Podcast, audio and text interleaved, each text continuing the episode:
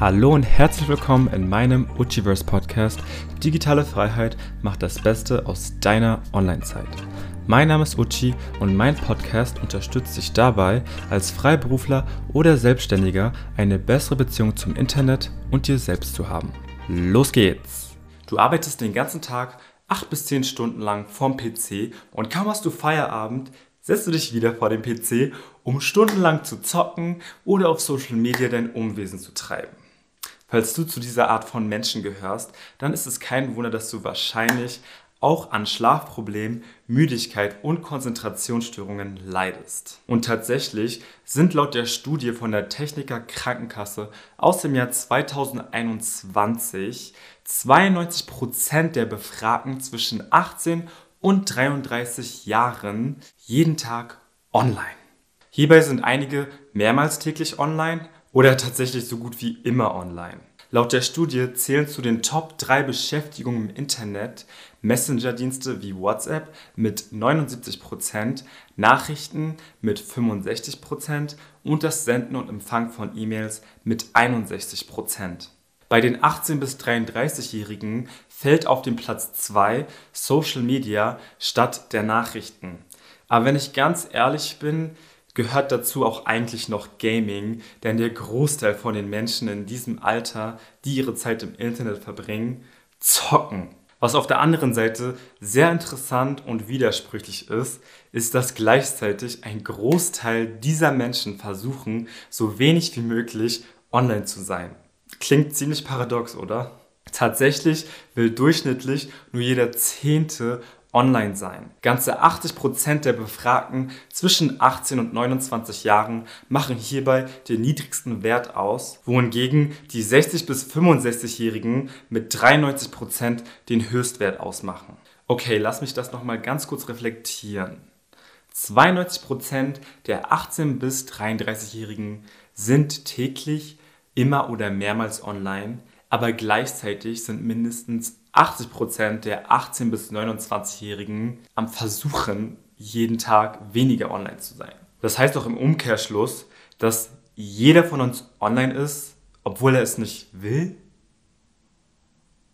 Die Gründe hierfür liegen wohl auf der Hand. Denn das Smartphone, aber auch Tablets und andere technische Geräte sind Teil unseres Alltags geworden. Außerdem sind wir nicht nur zuletzt wegen Corona unserer Freizeitaktivitäten beraubt worden, sondern viele Freizeitaktivitäten beschränken sich auch immer mehr auf die Online-Welt, wie zum Beispiel eben Gaming und Social Media. Und selbst wenn diese Freizeitaktivitäten für die meisten zur Verfügung stehen, scheinen sie doch weniger attraktiv im Vergleich zu dem, was man ganz einfach und bequem online abrufen und konsumieren kann. Denn online gibt es ein unendliches Unterhaltungsangebot an spannenden Medien, mit denen man sich auch gleichzeitig von der Couch aus oder vom Bett aus oder vom Bürotisch aus mit der ganzen Welt vernetzen kann und das, ohne dass du auch nur einen einzigen Schritt vor deine Haustür machen musst. Aber nicht nur aufgrund der Bequemlichkeit dieser attraktiven Angebote tendieren viele von uns, diese immer mehr zu konsumieren, sondern auch ganz einfach aufgrund ihrer Beschaffenheit die Art und Weise, wie sie programmiert und dargestellt werden. Denn viele Apps und Internetseiten sind nach einem Addictive Design konzipiert worden, sodass du gar nicht mal die Möglichkeit hast, deine Finger davon zu lassen. Sie scheinen einfach viel zu aufregend und schon fast ja unentbehrlich zu sein, dass du dir ein Leben ohne sie schon gar nicht mehr vorstellen kannst. Laut der Infografik der Studie Schalt mal ab Deutschland sind die typischen Zeitfresser des Internets mit 75% Filme schauen mit 81%, Online-Spiele und mit 72% Musik hören und Social Media. Aber wenn ich mal ganz ehrlich bin, Musik hören, davon kann man echt nicht genug haben. Ebenfalls in dieser Studie interessant ist, dass ganze 92% der Befragten einen Second Screen benutzen. Second Screen, was heißt das jetzt? Dass ich den ganzen Tag an zwei Bildschirmen arbeite? Nein, Kurz gesagt heißt das, dass du zwei Bildschirme von zwei verschiedenen technischen Geräten konsumierst. Das heißt, es sind auch höchstwahrscheinlich zwei Aufgaben oder zwei Aufmerksamkeitspunkte damit verbunden, wodurch dein Gehirn sich gleichzeitig auf zwei verschiedene Sachen konzentriert und deine Aufmerksamkeit gespalten ist. Wenn du also auf deiner Couch chillst, dein Fernseher läuft, du irgendetwas Netflix und gleichzeitig nebenbei auf deinem Handy irgendwelchen Leuten antwortest oder irgendwelche anderen Sachen dir anschaust, dann bist du ein Second Screen Konsument. Und warum mache ich das? Ja, weil anscheinend das eine Medium, was vor dir ist, nicht mehr interessant genug ist oder nur im Hintergrund läuft, damit du dich weniger einsam fühlst. Oder aus welchen Gründen auch immer. Fakt ist, es ist nicht gut für dich. Es ist nicht gesund für dein Gehirn.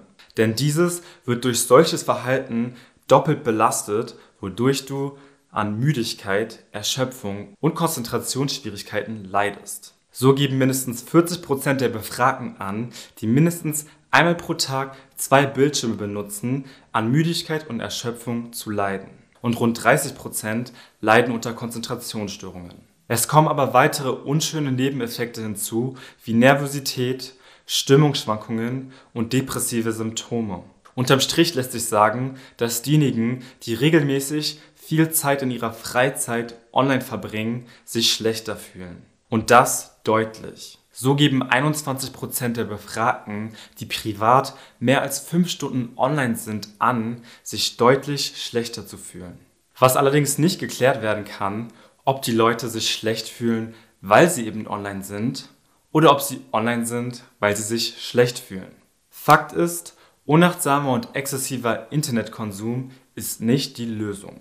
Schon gar nicht, wenn du dich schlecht fühlst. Nun hast du das Video ja bis zu diesem Punkt angeschaut und fühlst dich wahrscheinlich angesprochen. Wie sieht es denn bei dir aus? Wie fühlst du dich? Wie schätzt du deinen aktuellen Internetkonsum ein? Wie gesund fühlst du dich und verbringst du vielleicht mehr Zeit im Netz, als du möchtest? Und was könntest du tun, damit du dich endlich besser fühlst? Und falls du darauf jetzt nicht direkt eine Antwort hast, empfehle ich dir die Emotional Freedom Technik, mit der ich selbst meine eigene emotionale Verfassung innerhalb weniger Minuten oftmals verbessert habe. Probier es ganz einfach aus. Es ist wirklich hilfreich. Den Link zu dem Video, in dem ich dir diese Technik erkläre, habe ich dir in der Beschreibung dieser Podcast-Episode verlinkt. Ich wünsche dir dann noch einen wunderschönen Tag und wir sehen uns beim nächsten Mal zurück in meinem Uchiverse.